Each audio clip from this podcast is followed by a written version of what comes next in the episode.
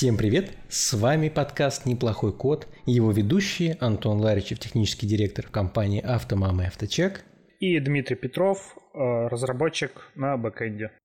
Сегодня мы с вами поговорим о микросервисах. А именно, монолит или микросервисы. Какую боль несут в себе микросервисы, когда нужно оставаться на монолите и не мучить себя и других. Ну что, Дмитрий, расскажи, что ты думаешь о микросервисах?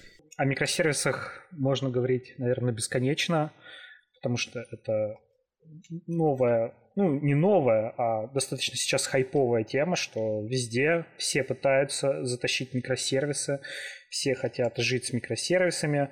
Вопрос лишь в том, а имеет ли это вообще смысл?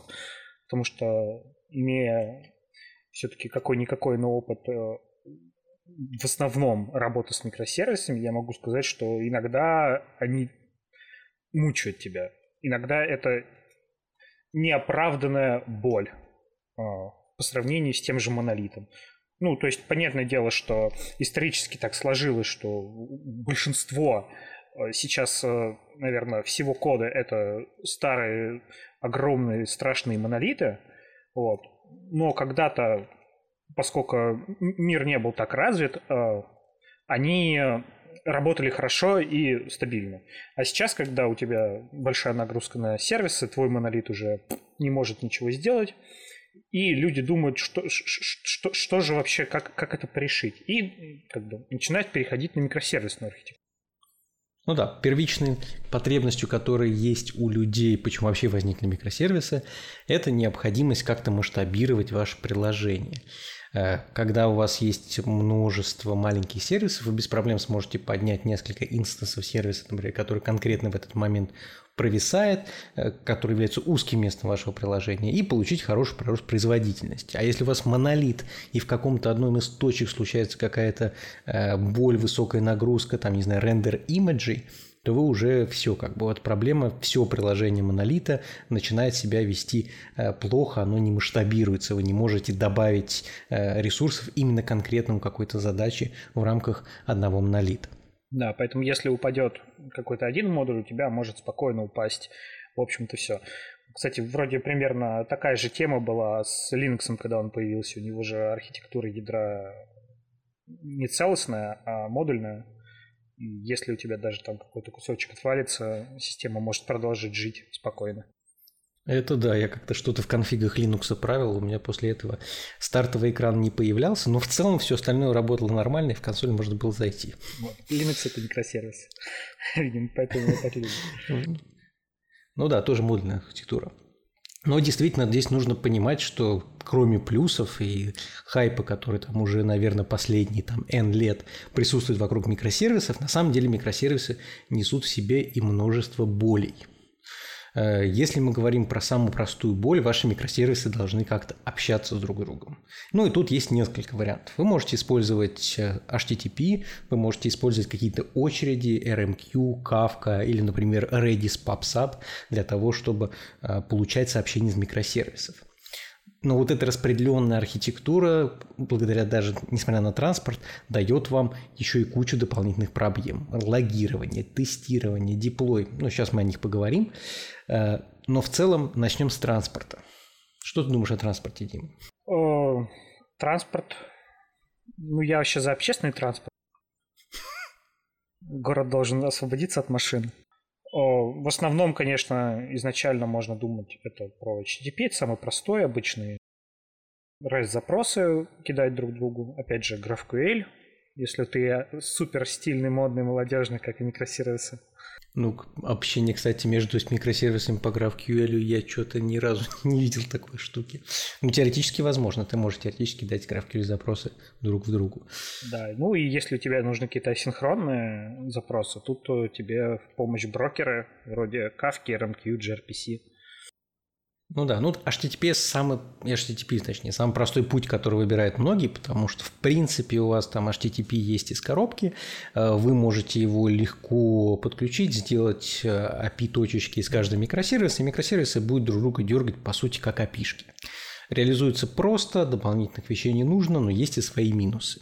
Во-первых, вы работаете сетью, которая может моргнуть, и все, ваш пакет полностью потеряется, и вам нужно будет как-то его репетить. Если мы говорим про очереди, например, RabbitMQ и Kafka, они хотя бы сохраняют некоторую персистентность. И когда ваш один микросервис а, стучит в другой микросервис, и если вдруг что-то произошло, у вас сообщения персистентно хранятся. Сервис упал, ничего страшного, это сообщение подождет, пока сервис переподнимется. Конечно же, может быть уже не актуально, но, по крайней мере, вы имеете некоторую э, паттерн, где сообщения не теряются, в отличие от HTTP. Но HTTP самый простой применить. Поэтому, если хотите начать использовать микросервисы, достаточно вызова по HTTP, и многие компании так э, до сих пор делают. А, Еще тут э, проблема в общении может быть в том, что нужны, конечно же, какие-то контракты или сервисы должны вообще знать, что им там вызывать у другого сервиса и что им придет в ответ. Вот. И тут, тут тоже решений может быть несколько. Как минимум я встречался с двумя. Это система контрактов, когда ты просто описываешь, что ты должен отправить, что должно вернуться. И второе – это генерация о клиентов. То есть описывается какие-то DTO-шки, генерируется клиент, клиенту выкладывается опять же в тот же NPM, другой сервис его затягивает, ты его там, если брать тот же Nest, а, он инжектится там в другой сервис, и вот ты можешь уже просто дергать какие-то запросы. Вот, при этом у тебя сохраняется полностью вся типизация, ты прекрасно знаешь, там, что нужно отправить, что нужно получить. Ну да, но это если вы полагаетесь на типы. Есть как бы э, более универсальные решения, например, протобаф, которые вы описываете единообразно в одном формате, а потом уже генерится от этого какие-то тайпсы на разные языки, там на TypeScript, на C-Sharp, на все что угодно. Но это более сложное решение, требует еще дополнительной обвязки. Поэтому контракты – это в целом большая боль, особенно если вы используете, например, NPM-пакеты, и вы хотите э, как-то структурировать это с помощью пакета, то вам необходимо во всех ваших сервисах всегда поддерживать актуальные контракты. Это означает, что по каждому сервису вам нужно пройтись, посмотреть, есть ли обновление контрактов, э, их, соответственно, докинуть и так далее. Вот буквально сегодня столкнулись с проблемой э, старые контракты, там старый сервис, которого не обновляли контракт. Он, в принципе, функционировал на старых, но как бы решили, что нужно же актуализировать. Актуализировали 6 библиотек контрактов, и после этого 4 часа пытались решить проблемы с зависимостями контрактов между друг другом и всякой проблемой. Поэтому контракты штука хорошая и нужная для того, чтобы как-то регламентировать общение между микросервисами, но оно опять-таки несет сложности. Вот вам даже необходим будет, скорее всего, какой-то тулинг, который позволит проходиться по сервисам и поднимать эти контракты. Мы, например, такое сделали для C-Sharp. Он проходится по каждому зависимому микросервису, сам его билдит, проверяет, что все нормально сбилдилось, и тогда только поднимает, э, ну, пушит поднятую версию контрактов этого сервиса в гид-репозиторий. Поэтому это первая боль, с которой вы столкнетесь. Общение, выбор, через что отправить, и выбор, как стандартизировать вашу отправку. Если по HTTP вы можете, в принципе, показать типа свагер из каждого сервиса, ну, наверное, это будет достаточно э, для работы, то опять-таки для каких-то библиотек RMQ, Kafka и прочее хорошо бы иметь четкие контракты. Хотя даже для HTTP, мне кажется, даже нужны контракты, потому что ты же не будешь кидать просто так какие-то json запросы, тебе нужно все равно этот объект сделать, преобразовать, использовать types. Да, да. Тут в этом случае мне больше всего вообще нравится контрактная система, чем разные генераторы и всякие виды клиентов, потому что проще, намного проще. Нет какой-то вот этой вот э, непонятного клиента, который, у которого там что-то непонятное под капотом, и у тебя могут там возникнуть какие-то сложности просто на ровном месте. Когда с э, обычными контрактами все понятно. Вот у тебя сервис, вот у него стандартный, там, который все используют, какой-нибудь там Axios, и вот он там дергает э, твой, твой API. Ну вот, кстати, еще одна боль э, контрактов, когда у тебя разношерстные сервисы на разных языках. Вот. Тоже тут поддержка может вызывать э, боль, особенно если какой-то разработчик, допустим, не очень хорош в одном языке. Он, ну, то есть он сделает там сервис, напишет свои контракты, и вот теперь ему нужно еще написать контракты для, допустим, другого сервиса, который должен с ним общаться. И это такая боль. Ну да. Но, с одной стороны, зато благодаря микросервисам мы получаем возможность писать наши сервисы на разных языках. Например, в некоторых компаниях э, не, вообще не, не регламентировано, в чем ваша команда пишет. Хотите кто-то писать на Go, хотите там на Sharp, хотите на чем-то еще. И это типа преимущество, потому что вы можете использовать сильные стороны конкретных языков под конкретные задачи. Например, я не знаю, Go хорошо работает с э, несколькими потоками, отлично делать микросервис, который требует таких потоков на Go. А, например, там от SAPI с GraphQL хорошо работает Node.js, отлично делать API на Node.js. Но как раз то, что сказал Дима, возникает из-за этого. Вам нужно делать кросс э, языковые контракты, которые не очень просто поддерживать. Ну, опять-таки, есть протобаф JSON схемы, но они не дают внятной типизации. Ну, тут вообще надо смотреть, наверное, на размер компании, потому что если у тебя там за несколькими сервисами стоит целая команда, а не одна команда, которая там работает с э, десятками сервисов, то это все же намного проще. Тебе не нужно настолько серьезно следить за контрактами. Ну да, вообще как бы требование к микросервисам – это наличие команды, потому что э, Кроме того, что вам необходимо будет поддерживать эти все микросервисы, это огромные репозитории отдельные, которые вам нужно будет настраивать, делать CI для каждого из них, и это требует усилий прям. Ну, это как раз к тому, что если проект небольшой, там два разработчика или один, вам не нужны микросервисы вообще ни в каком виде.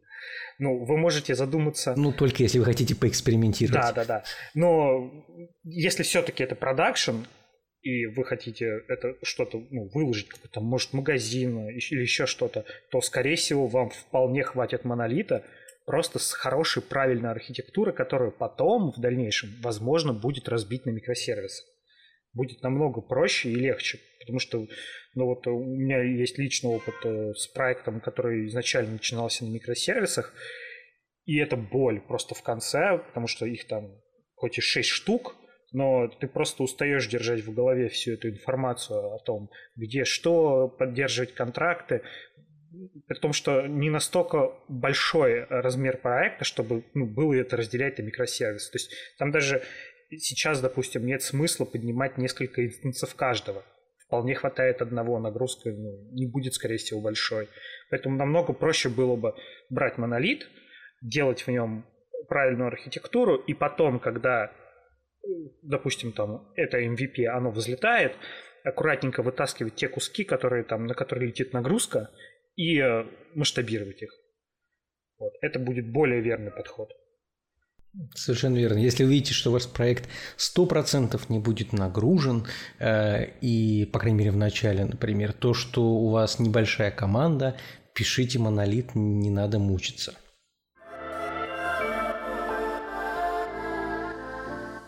Также какие проблемы еще возникают? То есть мы поговорили только об одной, это как бы транспорт и контракты. Дальше возникает проблема на уровне логирования. Вы запустили ваш сервис, он работает в продакшн, все классно, но тут, короче, приходит пользователь и говорит, что у него случается какая-то ошибка. Ну, как мы обычно лезем в логи, смотрим, что произошло. И логирование микросервиса – это тоже отдельная тема. Потому что вам, во-первых, а, нужно агрегировать логи. То есть, вместо того, что, кроме того, что вы должны сделать как бы сами микросервисы, вам еще нужно подключить какой-нибудь графана, локи, либо там Elasticsearch скибаны, которые бы агрегировали в одном месте все логи, чтобы по ним можно было легко искать.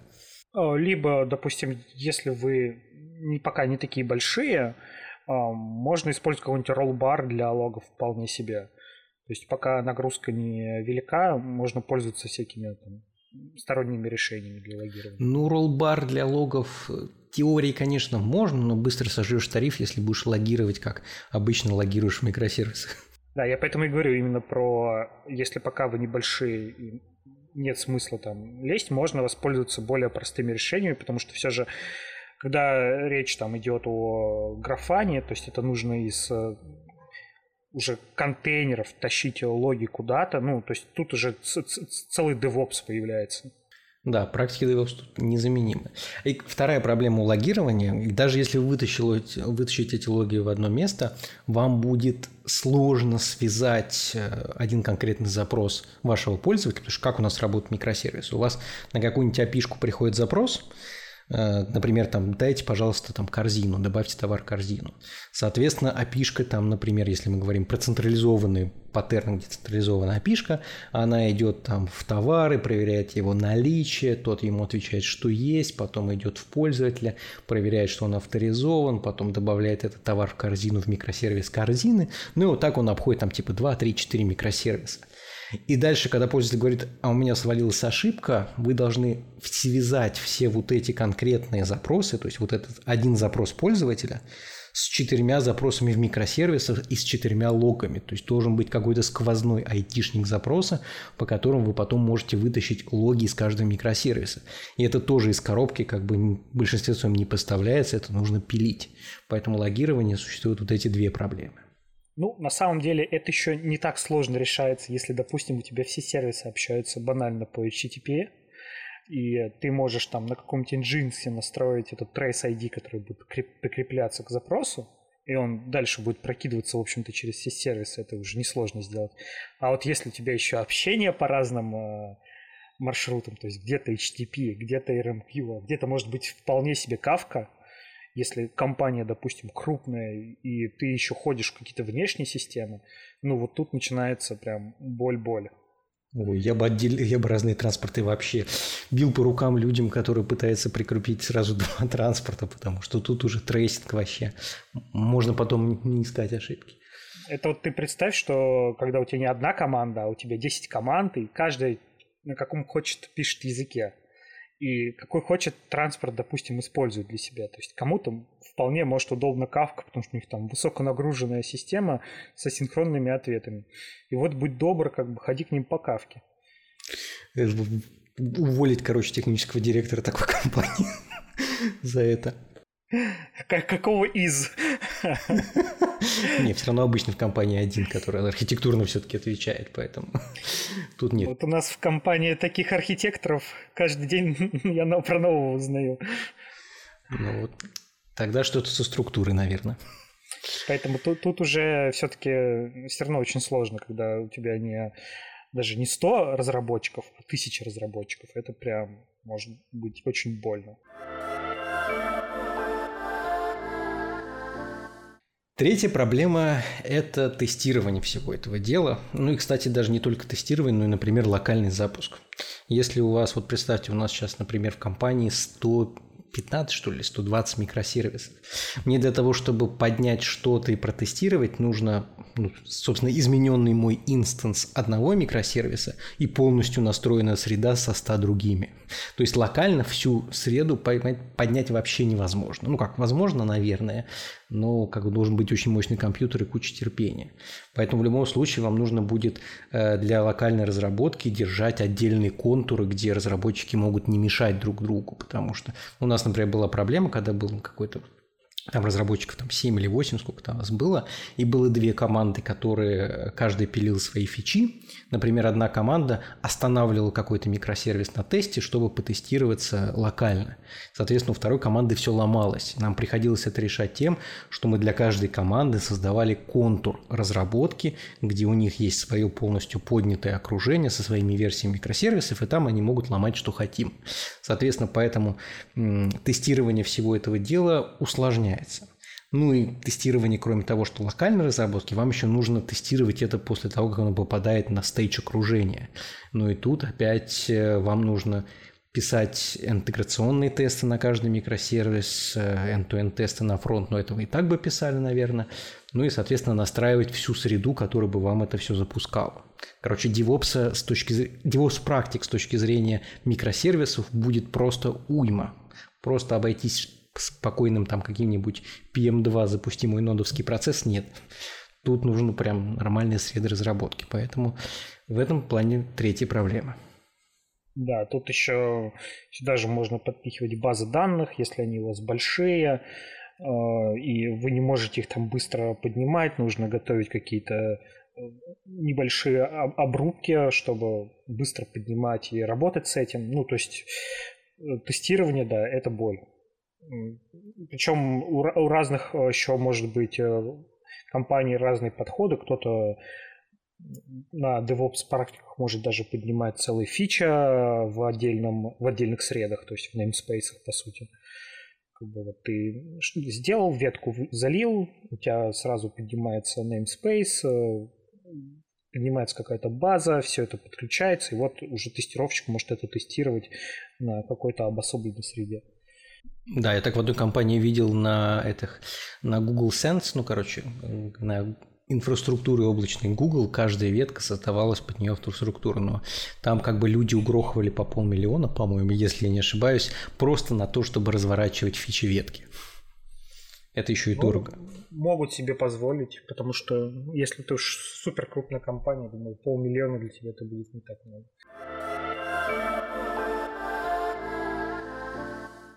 Ну и четвертая проблема – это диплой, ну, выкладка, то бишь на продакшн. Когда у вас один монолит, вы как бы поменяли его версию, собрали, выложили. Когда у вас микросервисы, каждый релиз необходимо понимать, какие микросервисы поменялись и с какой версии их нужно выложить. А если их 100 с чем-то, то это уже проблема. Например, мы без автоматического тулинга, пока там я не написал CLI, которая могла бы собирать э, текущую информацию о микросервисах, об их сборках там, и компилировать это все в некоторый релиз, мы до этого сидели, я помню, где-то уже там 11 часов вечера, уже все хотят, короче, спать, э, голодные, но сидим с бумажкой и выписываем. Микросервис такой-то, версия 1.0.5. Микросервис такой-то, ага, 1.0.5. Вот так люди с бумажками сидели, короче, и выписывали, какие нужно выложить микросервисы с каким э, версией. Поэтому, да. Это же к тому, что автоматизируй все то, что может быть автоматизировано. Это сто процентов. Но опять-таки, то есть нужно понимать, когда мы идем в микросервисы, что такие тулинги есть для некоторых решений, но, скорее всего, что-то вам придется доавтоматизировать руками, потому что даже там продвинутые CI типа GitLab и прочие не всегда с этим сможет справиться. Пятая проблема – это сервис Discovery. То есть, когда у вас куча микросервисов, вам нужно, чтобы микросервисы знали друг о друге. Например, если у вас выкладывается какой-то микросервис там в докер-контейнере, то у него может быть какой-то произвольный IP-шник. И если вы, например, общаетесь по HTTP, другие микросервисы должны понимать, куда стучаться. Для этого тоже есть разные решения. Это Reddit, консулы есть сервис Discovery, э, есть, соответственно, просто вы можете на DNS это все сделать. Но в любом случае это еще одна проблема, которую нужно будет решать, как микросервисы будут знать друг о друге. Но это может быть даже Nginx, которая разруливает там по поддоменам. Но это опять-таки решение, которое нужно будет принимать. Да, ну в этом случае, если у вас брокеры, то проще, обычно они решают это за вас. Да, брокеры, если пользуетесь RMQ или Kafka, в данном случае проблема это решается тем, что у вас просто брокеры знают о подключенных клиентах, они спокойно могут им пересылать сообщения в зависимости там, от очереди и от получателя этого сообщения. Теперь поговорим про архитектуру. Даже если мы как бы с вами сказали, что мы выбрали, короче, транспорт, понимаем, как будем логировать, как тестировать и выкладывать все это дело, нам теперь необходимо правильно принять решение, как архитектурно нам разбить наши микросервисы на какие-то домены. И вот тут тоже есть куча подходов. Тут, ну, да, тут, наверное, каждый делает, как он знает, как он хочет, но это может, конечно, плохо кончиться. Особенно, когда, опять же, сервисов становится много, и вы на этом уровне допустили ошибку, приходится как-то пилить, выпиливать, допиливать. Ну да, иногда, если, например, вы сильно переразбили сервисы, вам придется их а, обратно соединять в какой-то общий сервис. У нас вот, например, а, был кейс, когда мы разделили там микросервис, который отвечает за пользователей, отдельный микросервис, который отвечает за их роль, и отдельный микросервис, который отвечает за их авторизацию. Ну и, соответственно, все это дело сейчас приходится объединять в один сервис для того, чтобы избежать лишней сложности. И вот это как раз неправильное разбиение. Поэтому как мы с вами сможем декомпозировать сервисы? Ну, во-первых, самое простое, наверное, это по бизнес-задачам. То есть, если у вас сервис занимается общением со Сбербанком, это отдельный микросервис. Если у вас сервис занимается работой с пользователями, соответственно, это второй. То есть, в данном случае вы разбиваете его по конкретной задаче, которую выполняет какой-то конкретный сервис. Вам нужно там корзины управлять, соответственно, корзина. Ну, тут еще вопрос может быть к, и как раз вот если брать внешнюю интеграцию, то тут чуть посложнее, тут все-таки надо их выделять, наверное, если ты работаешь со Сбербанком, ты можешь, допустим, работать в разных направлениях, и вполне вероятно это будет можно объединить в один сервис, чтобы не повторять э, много кода и не поддерживать его в двух сервисах. Опять же, какие-то контракты или API. Ну да, ну вот это приходит, наверное, с, с парочкой таких сломанных микросервисов, которые будут плохо работать. Тогда уже через какое-то время начинает приходить понимание, что такое наносервисы, да куда не нужно идти. Поэтому да. Второй вариант – это по доменным областям. Если читали книжку Domain Driven Design, которая рассказывает о том, как разделить наше приложение по доменным областям, что это такое, как они должны взаимодействовать друг с другом, то это как раз про это – Углубляться сейчас не будем. Э, основной смысл, что мы делим по каким-то конкретным доменным областям нашего бизнеса. Например, если мы говорим про, опять-таки, интернет-магазин, то мы можем все, что касается наших payments, оплаты, мы можем, например, внешняя интеграция с сервисом платежей, хранение истории платежей. Вот этот домен – Несмотря на то, что бизнес-задачи разные, одно типа хранит логи и выдает пользователю, а второе интегрируется с другим сервисом, то вот этот домен, который мы можем с вами объединить. И это доменная область. Ну и третий, наверное, самый неприоритетный, я бы сказал, это Спор, деление спорный. ПК. Спорный, да. Я, я вообще его не понимаю, честно говоря, как это. Ну, теоретически возможно это по командам разработки. То есть, когда у вас э, выделяется команда разработки, которая отвечает за конкретный сервис. Но это вот, наверное, кейс для огромных компаний, где есть отдельные команды, которые там уже сами принимают, что у вас есть. Вот этот микросервис мы поддерживаем, туда затаскиваем все, что у нас касается именно наших областей знаний команды. Ну, короче, спорная тоже вещь. Тут, скорее всего, будет такое, что внутри вашей компании вы уже будете поделены на какие-то, может быть, доменные области – и, в общем-то, ваша команда и будет заниматься чем-то определенным. То есть тут уже на уровне бизнеса вы, скорее всего, попадете туда, куда надо, и будете делать то, что нужно там по тому же доменному уровню. Итак, разобравшись с декомпозицией, как нам лучше разбивать сервис, хотя бы поверхностно, давайте теперь поговорим о паттернах, потому что это тоже э, вещь, которую вам придется выбрать, когда вы будете делать микросервисы. В целом, рекомендуем почитать книжку Ричарда Криса про микросервисы, паттерны разработки рефакторинга. Либо есть сайт microservices.io, по-моему, называется, где описаны основные паттерны работы с микросервисами, основные проблемы, которые вы встретите с ними. И вот там очень много тоже можно полезных знаний почерпнуть. На, на уровне микросервисов вообще миллионы, маленькая тележка знаний и споры вообще не утихают буквально никогда, что все делают по-своему, и все считают, что они делают правильно.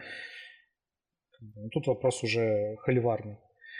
А, ну вот э, если говорить про паттерны, которые такие вот прям супер важные и закрывающие там одну из основных болей микросервисов, когда их вводите, а это именно транзакции, если уж у вас они есть, вот, то вот, наверное, на этом можно задержаться, потому что транзакции вещь очень важная, да, вообще, что такое транзакции? Это что Дмитрий имеет в виду, когда, э, например, у вас, опять-таки представим, что у вас интернет-магазин, где пользователь хочет купить товар. К примеру, у него есть какой-то баланс на счете и есть, например, э, какой-то остаток товара. Так вот, когда пользователь говорит, я хочу купить этот товар, вам необходимо, а, как бы списать товар, то, что у вас перестал быть на минус один в наличии. Второй, вам нужно списать баланс, соответственно, с пользователей. Третий, там, зарегистрировать заказ. Четвертый, еще что-то сделать. И на каком-то из этих этапах у вас может случиться проблема. Например, э, какая-то... Он одновременно в двух вкладках нажал «Купить», на одной успел списаться, на второй там он только вроде на фронте все нормально, запрос он принял, но, соответственно, не, усп уже он не сможет списать, потому что у него кончился баланс, и вам нужно вот этот, например, уже списанный товар вернуть обратно. То есть откатить транзакцию, если она полностью не завершена. Но если работали с базами данных, то транзакции должны быть вам знакомы. И, и в этом случае как бы, у вас возникает проблема в том, что если у вас это разные микросервисы, как бы, вы не можете сделать транзакции. То есть, ну, В чем одна из там, основных задач микросервиса? В том, что у них там есть правила единой ответственности. То есть если микросервис за что-то отвечает, только он это делает. У него есть своя база данных, он, только он ходит в эту базу данных. Больше никто не может в нее заглянуть и с ней работать. Он должен как бы, обратиться к микросервису. И в этом случае у тебя, допустим, опять же, там две транзакции. Одна э, списывает товар, э, другая, допустим... Баланс списывает. И это в двух разных микросервисах. Если у тебя в одном случае упадет, допустим, в начале, ну, ты начинаешь транзакцию в одном месте, она выполняется, потом идешь в другой микросервис, там падает, как бы вот тебе нужно всю эту цепочку продумать, чтобы это как-то откатить. А, и вот тут уже есть э, как бы два основных э, паттерна того, как э, можно делать такие транзакции. А, это называется у нас как Внешне ответственный и инициализирует вызываемый. Первая оркестрируемая, вторая хореографическая. Да, соответственно, оркестрируемая, сага. когда у вас... Сага. Сага, да, сага, ты прав. Э, соответственно, оркестрируемое – это когда у вас есть один ответственный, который оркестрирует всю транзакцию. То есть ему приходит запрос, он говорит первому микросервису, так, ты спешишь деньги, микросервис ему такой, окей, идет во второй микросервис, так, теперь ты спешишь баланс, то такой, не могу, все, короче, все кончилось у нас, нет больше этого товара. Он такой, хорошо, нет, тогда возвращается к первому микросервису и говорит, все, не надо ничего списывать, верни, пожалуйста, обратно деньги клиенту. То есть вот это некоторые, э, либо это отдельный микросервис, либо это api сама, которая это делает, которая позволяет вам разруливать кейсы, когда у вас транзакция не завершена. И в любом случае это нужно писать, соответственно, в большинстве своем самостоятельно, каких-то готовых библиотек. Ну, наверное, есть, э, но я, по крайней мере, ни одну на практике не применял. Ну, насколько я знаю, для этого можно использовать, э, комода называют, оркестратор. То есть там можно создавать какие-то бизнес-процессы, а, как бы писать немного кода и делать э, цепочки. То есть что там вот мы из этого переходим в это состояние, такой менеджер состояние, стоит менеджер. Вот. И вот у него можно как раз сделать такую штуку, что ты там можешь постепенно делаем это, потом делаем это, потом делаем это. Если ломается тут, то делаем это, это, это. Как бы, ну, и вот что в этом случае сложно, много-много кода нужно писать, то что ваши микросервисы должны на каждую команду, которая что-то записывает в базу, иметь команду, которая это катит. Обязательно. Вот. И опять же, это должно быть на какой-то опишке, так называемый uh, uh, backend for frontend, что она должна уметь все это правильно дергать и обрабатывать. Ну да. Ну, второй возможность страны паттерн – это э, хореографическое. В этом случае все работает немножко по-другому. То есть, если, допустим, есть микросервис, который списывает э, вначале оплату, а потом идет за товаром, то мы идем из первого сервиса, списываем оплату, он уже дергает тот, который списывает товар.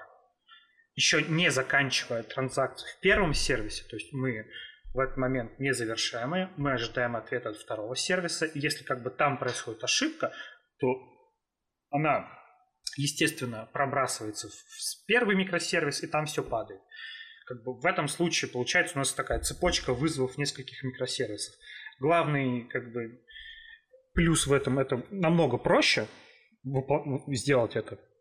Но минус, если у вас сервисов не 2, не 3, не 4, а 10, и у вас такая цепочка может быть из 5-6 микросервисов, это превратится в ад для вообще всех. Для тех, кто тестирует, для тех, кто разрабатывает, потому что ну, очень сложно держать в голове все вот эти вот цепочки, а чтобы это все протестировать, это нужно все поднять и просматривать логи или еще что-то.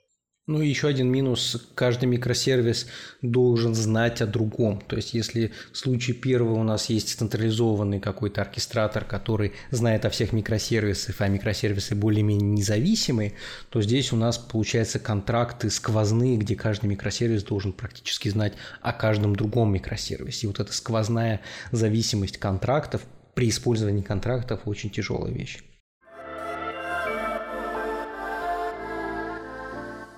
Теперь поговорим о работе с данными. Э, так как у нас в любом случае микросервисы не изолированные, они что-то откуда читают и что-то куда-то пишут, то у нас к микросервисам всегда, скорее всего, прилагается база. Здесь есть тоже несколько подходов.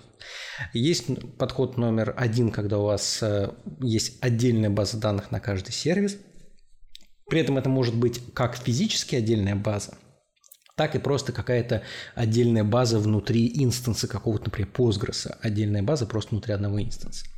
При первом случае, если у вас отдельный инстанс базы в рамках э, каждого микросервиса, это дает вам огромную масштабируемость. То есть, если у вас очень тяжелая операция, делайте каждую там, инстанс базы на каждый микросервис, э, и будет вам счастье.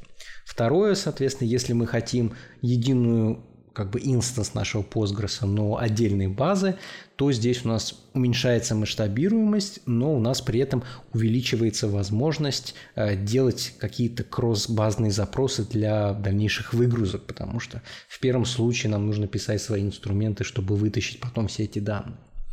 Ну и проще всего использовать тогда уж какую-нибудь распределенную базу данных, типа там э, того же Монги, который может масштабироваться несколькими репликами и решить эту проблему того, что у вас всего один инстанс.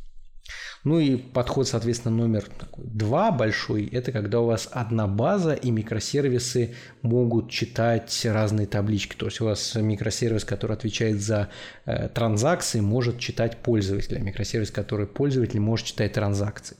По мне, такой подход возможен, но в большинстве своем это антипаттерн, потому что у вас э, ломается сервис единой ответственности, и у вас мог быть конфликт из-за того, что один сервис э, будет писать в базу, второй в это время читать, или, например, два писать в одно место. Поэтому так, по мне, лучше не делать. Да, это усложняет и без того достаточно сложную архитектуру микросервисов, когда у тебя их целый зоопарк, и если ты не, зна... если ты не уверен в том, что сюда больше никто не придет, а, это очень-очень плохо. То есть ты не знаешь, откуда может возникнуть ошибка. А в этом случае это может быть э, смертельно, то, что ты уже никогда не найдешь. Ну да, с базами вообще надо быть с точки зрения записи и чтения крайне аккуратно, потому что запись – дорогостоящая операция. И в этом плане конфликты записи может вообще перетереть данные, вы будете потом восстанавливать их. Боль. Что еще? Значит, с точки зрения а, микросервисов э, есть несколько паттернов работы с API. Ну, соответственно, самый простой, когда у вас а, один микросервис, который является API-шечкой, и он раздает задачи всем другим. Второй кейс, когда у вас каждый микросервис показывает API-точечку наверх, и ваш фронт фактически ходит э, в разные микросервисы, дергая разные роуты. Ну, а спереди какой-нибудь Nginx, который это все разруливает. Мне всегда хотелось применить второй подход, честно говоря, потому что централизованная пишка у меня почему-то всегда вызывает более негодование. Я не знаю, Дмитрий. Не знаю, мне наоборот кажется, централизованная пишка, она более логична, то есть у тебя есть вот как, как, как, мне как разработчику намного проще понять, что происходит, когда ты вот открыл одно API, и вот у тебя все эндпоинты, сиди, смотри, кто куда ходит. А в этом случае не очень понятно, потому что тебе нужно, опять же, затащить все сервисы себе, сидеть их, смотреть, какие у них там эндпоинты есть. Ну, может быть, для маленьких проектов второй вариант э, может подходить. Для более Я бы наоборот сказал для больших. Почему? Поясню свою позицию. Потому что у тебя, когда разрастается проект, разрастается и опишка, и логика в ней. Вот даже сейчас у нас э, на 100 микросервисов опишка настолько большая, что каждый вот этот чих изменения, в, которое под бизнес-требованием затрагивает опишку. И опишка это становится просто монолитом, вокруг которого сидят маленькие много микросервисов и что-то ей отдают. Поэтому вот так проектирую API на больших проектах, мне кажется, мы опять утыкаемся в монолит в виде опишки. Ну, ладно, да, соглашусь в этом случае, да. Я на практике тоже его, к сожалению, не использовал, э, но в целом, может быть, как раз на каком-нибудь из проектиков попробовать. Э, в целом еще есть вариант GraphQL. У GraphQL есть Federations, я уже упоминал их, и тоже мне руки чешутся его попробовать, который позволяет э, делать фактически одну точку входа, но GraphQL-схему на каждом микросервисе. Ну и, возможно, это будет работать достаточно хорошо. Но, кстати, замечу, что вот распределенная такая пишка по микросервисов, для нее, к сожалению, подходит лучше всего именно хореографическая транзакция, где у вас инициализирует инициирует всю вот эту транзакцию тот, куда пришел запрос, потому что не централизованный. Можно тоже это обойти, если у вас будет внешний какой-то транзакшн сервис, которому вы, когда приходит на любой из микросервисов задача, он просто говорит транзакшн сервису, что вот тут начинается транзакция. Ну и опять-таки тогда у вас начинает разрастаться, разрастаться этот транзакшн сервис до монолита. Короче, тут скорее вопрос, что вам лучше подходит, потому что и у того, и у того есть минусы. Ну что, может теперь поговорим о плюсах микросервисов? а то у нас как бы уже 40 минут, а мы говорим только о том, как микросервисы тяжелые и плохи. Все-таки зачем-то их в компаниях используют. Что ну, нужно убедить людей, что не нужно пихать микросервисы везде. То такое, мне кажется, есть у некоторых, что они же такие классные, такие новые. Модно-молодежно. Плюсы микросервиса по сравнению с чем? Наверное, надо все же сравнивать с, опять же, монолитом. Плюсы микросервиса по сравнению с монолитом – это более высокая отказоустойчивость. Э, это возможность э, масштабирования хорошая. Допустим, э, в некоторых случаях вы можете использовать разные сервера. Если у вас есть какие-то супер нагруженные сервисы там, по обработке фотографий, видео или что-то такое, можно их выделять в отдельный сервер, который будет, не будет никак мешать всем остальным, и вот на нем будет происходить все очень сложные ресурсоемкие задачи. Дим правильно сказал, то есть у нас реально становятся сервисы хорошо отказоустойчивые, и микросервисы прекрасно поддерживаются текущими там практиками DevOps с точки зрения распределенной инфраструктуры серверов, которые нам обеспечивает там Kubernetes и Docker Swarm. Э, вы как раз основываясь на них, можете там одной командой отмасштабировать ваши микросервисы при, при нагрузке. Приходит большая входящая нагрузка, отлично отмасштабировали ваш сервис, который тормозит в 10 раз, и все, у вас нет проблем. Если раньше можно было как бы все закидать железом, то есть, короче, купить более мощный сервер, переместить монолит, опять-таки купить более мощный сервер, снова перенести, то в реальности в текущий момент, особенно в больших компаниях, в железо утыкаются, потому что у нас становится все более тяжелые какие-то операции, у нас все больше логики, у нас более современные высокоуровневые языки, которые требуют какого-то больших ресурсов, и железом уже, к сожалению, не закидаешь. Как, например, компания Авито, они как бы с монолитом его очень долго уже перепиливает на микросервисе, я не знаю, как, какой у них сейчас текущий статус, но они как бы уперлись в то, что у них просто, они уперлись в железо. Они, несмотря на то, что многомиллионная компания или миллиардная, которая может себе позволить сервера, но физически вот сервера, который еще бы позволял разгонять мощности Авито, ну, не было. Поэтому им сейчас приходится разделять его на маленькие э, части для того, чтобы снять эту нагрузку. Второе – это балансировка. Когда у вас э, приходит запрос, вы можете легко отбалансировать его с помощью, э, опять-таки, нескольких микросервисов, особенно если у вас API распределенная. Поэтому балансировка нагрузки улучшается. При этом, наверное, можно заметить, что, в общем-то, можно также и э, монолиты просто раскатывать много-много-много монолитов, и вот у тебя получается увеличение как бы увеличение, уменьшение нагрузки, да, а, но в этом случае, опять же, может быть такое, что у тебя вот одна конкретная какая-то очень сложная операция жрет все. Ты ради того, чтобы ее масштабировать, поднимаешь э, очень большую сложную систему на разных серверах и как бы ешь свои деньги когда если ее можно просто выделить в отдельный микросервис и масштабировать отдельно. Кроме этого микросервиса, плюс э, это достаточно дешевая стоимость рефакторинга. То есть, если мы возьмем монолит, то для того, чтобы отрефакторить какую-то фичу, как бы нам нужно будет посмотреть, ну, залезть в код, там будет куча связанных компонентов, даже если вы хорошо не связано пишете, все равно это рефакторинг целого монолита. Э, в случае микросервисов здесь у нас э, все проще, вы можете взять маленький микросервис сервис просто выкинуть в помойку, написать заново на расте модно, хорошо и просто, то есть, например. То есть простой рефакторинг путем выкидывания маленьких кусочков, которые устарели. И это тоже плюс. Да, и в этом случае командам, опять же, намного удобнее работать, разработчикам проще, потому что они реже затрагивают куски с которыми работают другие. Из этого меньше конфликтов, э, меньше проблем. То есть один сидит, пишет свой микросервис, работает с ним. Вряд ли кто-то еще туда залезет. А если залезет, то, наверное, с маленьким каким-то дополнением. С монолитом будет больнее, потому что 10 человек сидят, все что-то написали в один какой-то важный модуль, и потом кто-то один сидит и полдня решает конфликты. Ну да, тут еще можно сказать, что на самом деле микросервисы тоже можно немного по-разному организовывать. Мы можем иметь один монорепозиторий, в котором есть микросервисы, и мы можем иметь множество репозиториев, в котором есть в каждом из репозиториев микросервисы.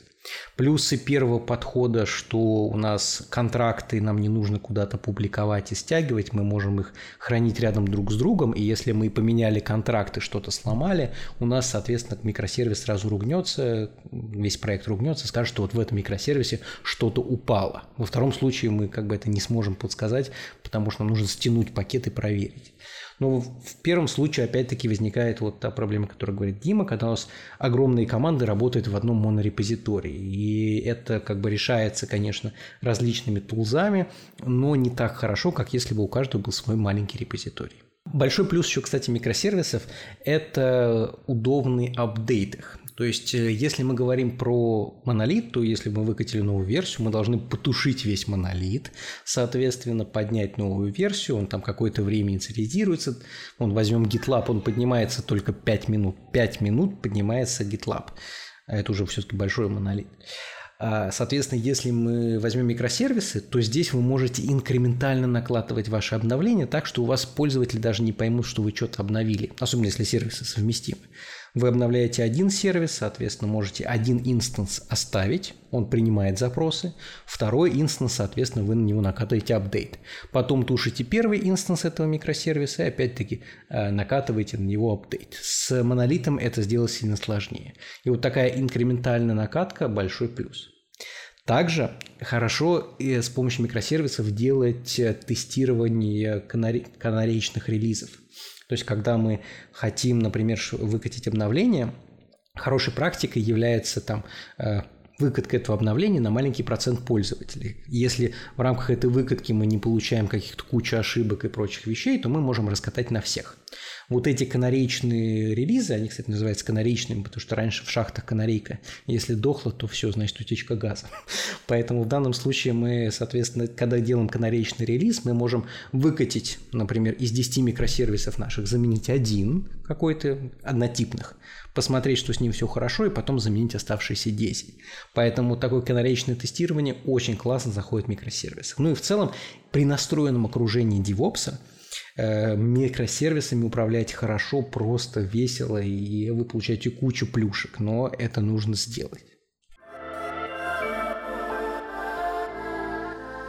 Теперь давай подытожим и скажем, как бы, что делать людям, если они хотят попробовать микросервисы, когда нужно их применять и когда не нужно.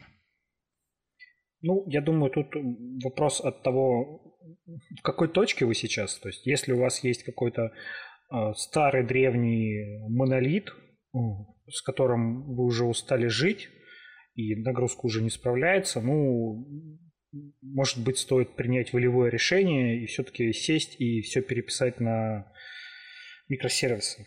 Ну, я бы все сразу не переписывал, потихонечку бы выделял. Ну, потихонечку, да. можно выделять куски, потихонечку все это переписывать. Э, вот, но как бы э, э, это нужно сделать. Но тут уже вопрос к бизнесу.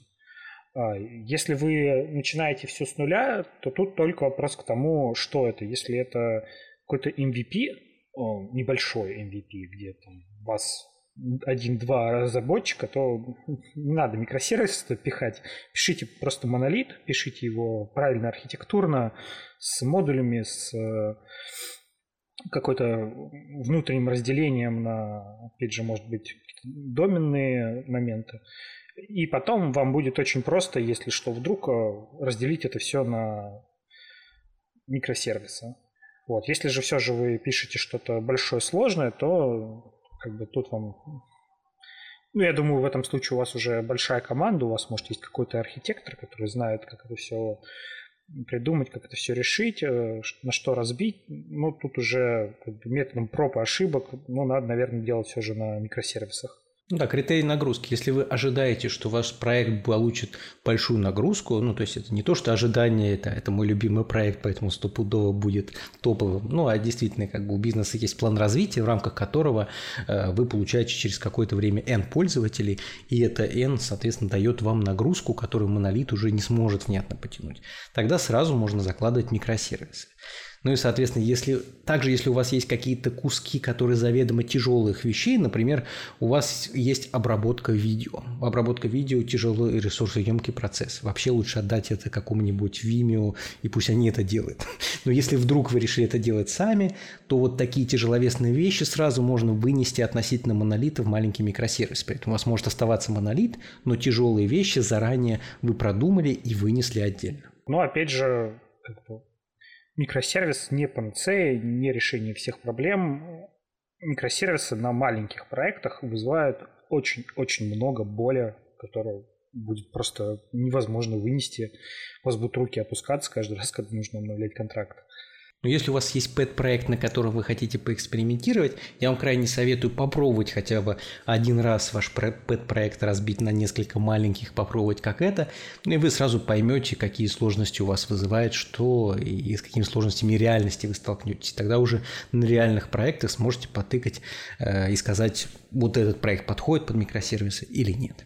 Вот, кстати, еще с микросервисами же есть такая вещь, что нужно уметь их правильно писать, чтобы они масштабировались то будут у вас там внутри сервиса какой-нибудь крон висеть. И вот у вас 10 сервисов, они все запустили крон, у вас все упало. Или все поломалось. Кстати, хороший поинт, э, когда на самом деле вы пишете обычный сервис, вы рассчитываете на то, что у вас обычно один инстанс этого сервиса. С точки зрения микросервиса надо быть сразу готовым, что у вас будет э, несколько микросервисов, и вам нужно сразу же сказать, как они будут работать вместе друг с другом, одновременно поднимаясь, одновременно делая какие-то задачи по тому же крону, который сказал Дима, одновременно обрабатывая какие-то запросы. И вот это еще одна архитектурный оверхед, который вам нужно будет преодолеть, когда вы будете делать микросервисы. Да, то есть в этом случае у вас может быть, допустим, проблема с кэшом спокойно, если вы хранили кэш внутри вашего сервиса, там по запросам. Придется, наверное, выносить его в какую-то внешнюю базу, потому что если у вас э, несколько сервисов, у них должен быть одинаковый кэш. Это может там повлиять на э, какие-нибудь транзакции пользователя. В ином случае вы как бы напишите микросервис, но зачем он нужен, если он один? Если вы не можете его масштабировать. Ну, только для разделения кода. Но это не самый хороший кейс. Всем пока. С вами был подкаст «Неплохой код». Еще услышимся. Всем пока. Пишите микросервисы, не пишите микросервисы. А, занимайтесь тем, что нравится.